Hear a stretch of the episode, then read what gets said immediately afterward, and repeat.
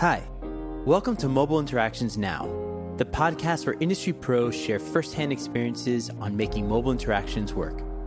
I'm Kevin, and I'm part of the team here at Tyntec. On today's episode, Jean is joined by Regine Gilbert. Regine is an industry assistant professor at NYU Tandon School of Engineering. Regine talked with Jean about inclusive design and what UX, CX designers should do to create their digital experiences more accessible to all users. Take it away, Jean. Uh, Regina, welcome to the show. I'm delighted to have you on the show and discuss how businesses can improve their user experience by applying more of inclusive design thinking, a topic of growing relevance these days, I believe. But first, can you tell us a little bit more about yourself and what you've been doing lately? Sure. First, thank you for having me on the show. My current position is at New York University in the Tandon School of Engineering as part of the Integrated Design and Media program.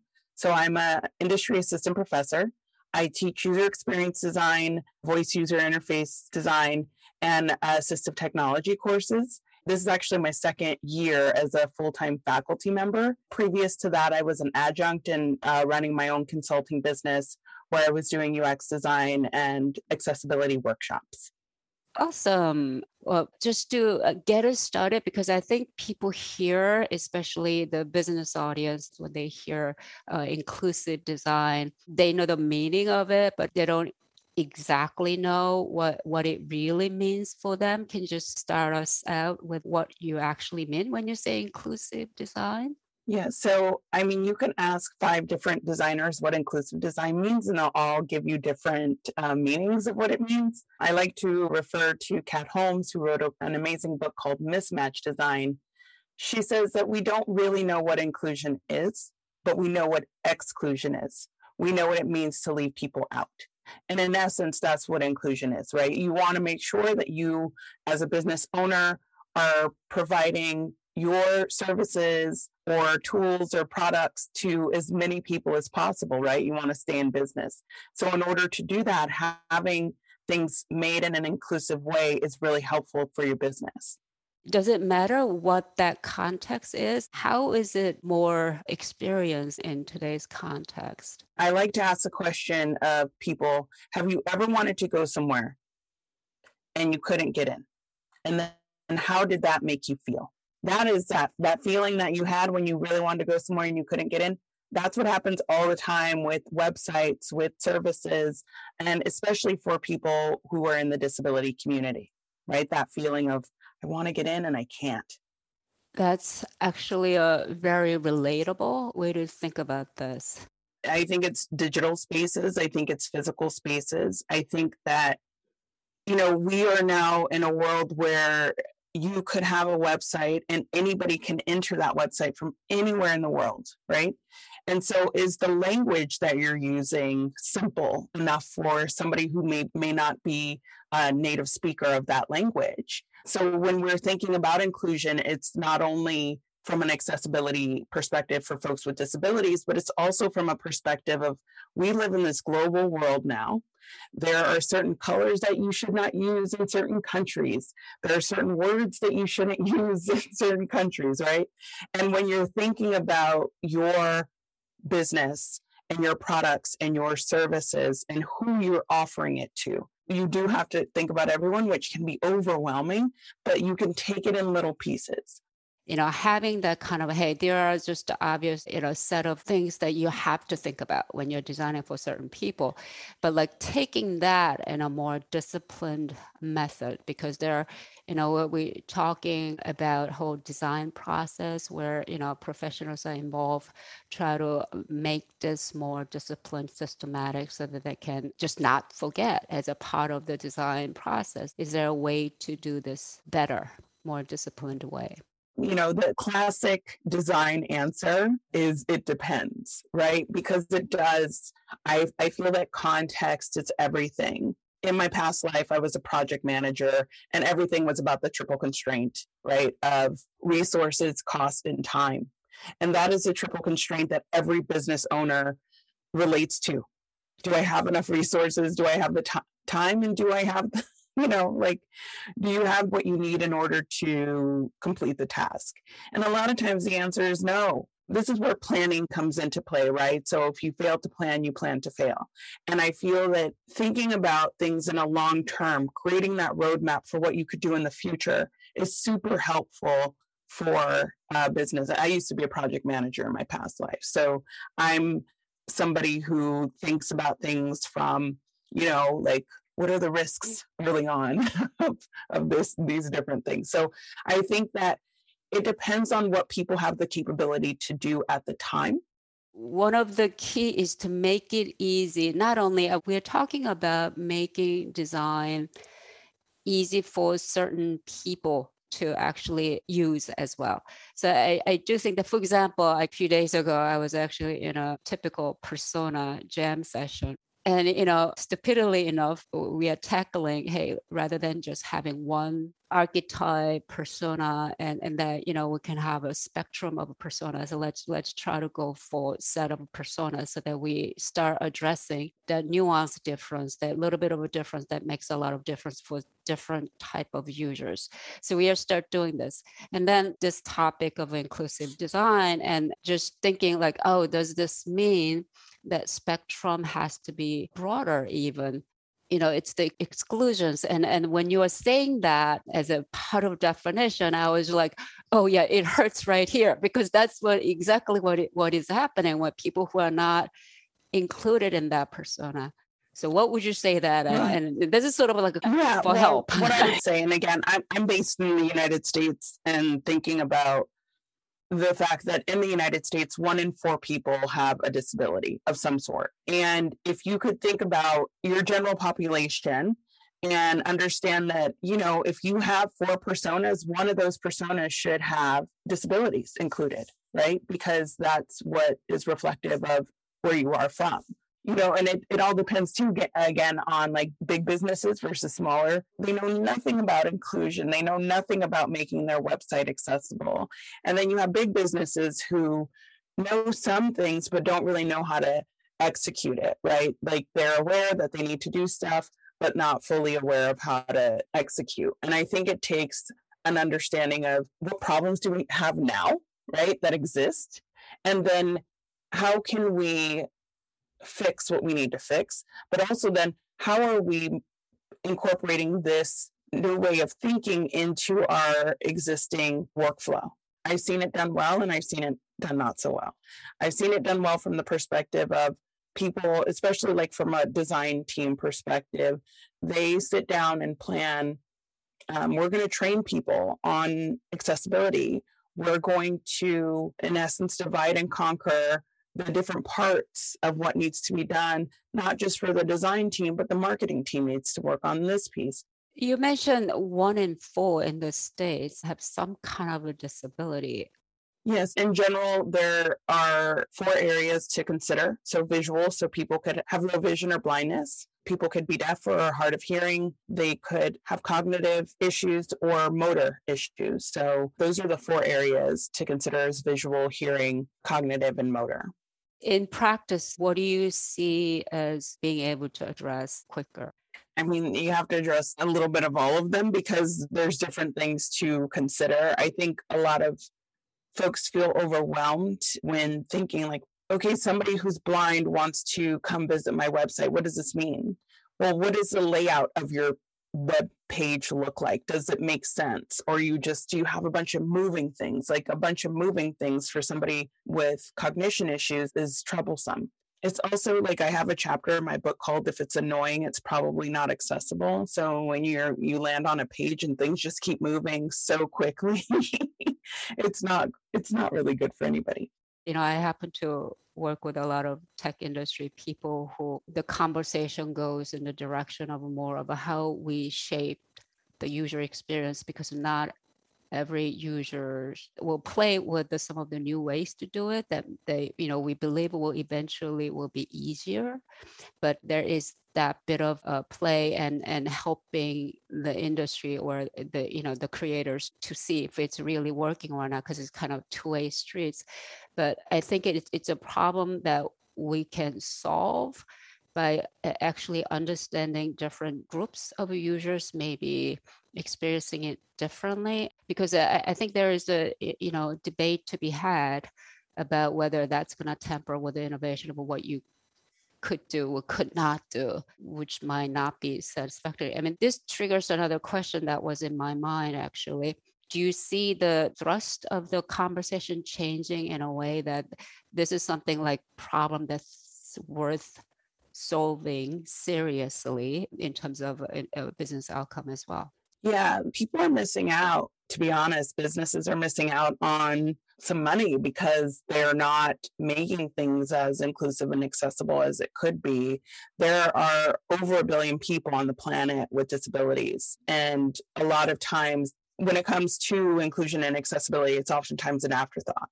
And so, thinking about it from the very beginning, you're already broadening the amount of people who will have access to your business, right? And so that in essence will make your business more accessible to everyone. So what I've seen in the last especially 5 years, I've seen a lot more interest in accessibility. I've seen a lot more people who are working toward making things accessible. Again, previous to my current position, I was doing consulting and it was busy you know it, people are really interested in making things more accessible. Part of the push was a bit of a negative in the united states. People started suing for money right? So if a website wasn't accessible especially to um, folks in the blind and low vision communities they would sue because it's against the law.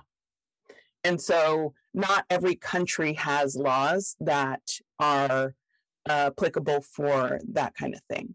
What difference have you seen on mobile devices versus desktop websites? I don't really think I've seen a difference between because so many things are response that designed in a responsive way. So a lot of the problems are the problems. So if somebody cannot navigate a page, which is typically the problem, or if, if let's say for example, this is years ago, company got sued because they were putting like the discount number into an image like it was baked in it wasn't you could like uh, you know if you can go on a website and you can highlight the text then that typically is readable by a screen reader. And there were discounts put into images where it wasn't available to people with a screen reader nor was the description of that image saying that there was a discount. And therefore anybody who was using assistive technology was excluded from that discount right? And like here in the US, you can't, that's that's against the law to exclude. So yeah, I, have seen some some major changes and I'm very hopeful that we'll continue to see because as especially in the US, people are aging and we are going to reach a point in about 15 years, 14 years at this point, where there will be more people over the age of 65 than under the age of 65. So what that means is that things will need to, you know, text is going to need to be bigger on things, right? Because people's vision changes. Captions are going to need to be added to almost everything because people are not going to hear as well. And these are just things that happen as people age that if we incorporated these accessibility pieces now, then we, you know, we wouldn't have all this work later. so I totally feel the heat when you have those negative examples. But have you seen anybody who's really doing it pretty decently well? I mean, the examples that I think of are the people who work in accessibility. So, like equalentry.com, they're an accessibility consultant. Deque does DEQUE. They do great work. They have classes. They have a Deque university to teach people about accessibility. And when it comes to businesses, I don't like to name names because things could change by the time things go but i know webaim.org is a great organization that has like like if people are looking to see accessible sites and what they look like when they're really accessible those are just three that i that are off the top of my head that's awesome. Thanks for sharing those examples. I will uh, definitely check out because it is such an obvious thing conceptually, and, and you understand this, but uh, by the time you actually try to apply to you know what you're doing it's just like hard to because i think that that says how big of a problem this is i'm like what should it look like yeah now that I'm thinking about it, I would tell people, especially like business owners, if you're even just trying to get an understanding of what what this means. Everybody has a mobile device. On everyone's mobile device in their settings there is accessibility. Whether you have an android phone or an iphone. So i would tell people go get your phone and go to accessibility and just look to see what the different settings are that people can change things to. And some people even do it without realizing they've done it. And these are things to consider with your business as well. Like, are you are you providing some of these features? So that actually brings up one question I was hesitant to ask you because uh, you know last couple of decades we are starting to see a lot new digital experience and new technology being really mostly on mobile because that's where change is happening really quickly. And I'm wondering, as a professional who are looking at it, at these new experiences that is happening, mobile based interactions, those things, do, do you think it's getting easier? The technology that is being developed uh, is somehow making it easier to address accessibility issues, or is it becoming more complicated, difficult to address? Yeah, I think that there's a lot of more awareness around accessibility. I'm somebody who's currently researching inclusion and accessibility in the extended reality space, so virtual reality and augmented reality, and what does it mean to even be accessible in those spaces? I think when it comes to mobile and web, we have a great idea of what needs to be done. It just people need to start to execute a lot more. But I think when it comes to emerging technologies such as augmented reality, and virtual reality that we have some ways to go in terms of these are newer technologies. And then how are we incorporating inclusion and accessibility? The best way to do that is to make sure that we're um, there's a phrase nothing about us without us that is oftentimes used in accessibility. And so how are we making sure to include folks with disabilities in uh, development and design, hiring more people. I'm part of an organization called XR Access, which is was started by Cornell Tech, and it's the the whole mission of the organization is to promote accessibility in these type of like immersive and new technologies. So there is work being done. There are people who are working on policy right around these issues so that things are embedded into you know like making sure that accessibility and inclusion is embedded into the policies that are being made around this technology so there's lots of different areas where things are happening well, any analogy you, you want to draw? Because I remember working in the uh, authentication technology space where security being baked into some of the experience by default, that kind of movement kind of helped bring about the awareness it's like okay like the users won't because they can't really see it mm-hmm. and and you cannot wait for them you have to somehow bake it into you know whatever they are using or experiencing and the whole notion of uh, somehow by default you know embedding all those things became kind of a mainstream in a way when it comes to like security topic. Do you see something similar that is happening with the accessibility topic into the technology space? Yeah i think it is becoming a lot more mainstream in that there's so many different plugins now that people use to check things on especially designers there's just a lot more conversation around it. There's a lot more, you know, I'm I'm pretty active on Twitter. And so there's a lot of a lot more talk around accessibility, which has been great. But there's still so much work to be done because it's it's really, you know, no matter what society anybody is part of, folks with disabilities are oftentimes left behind.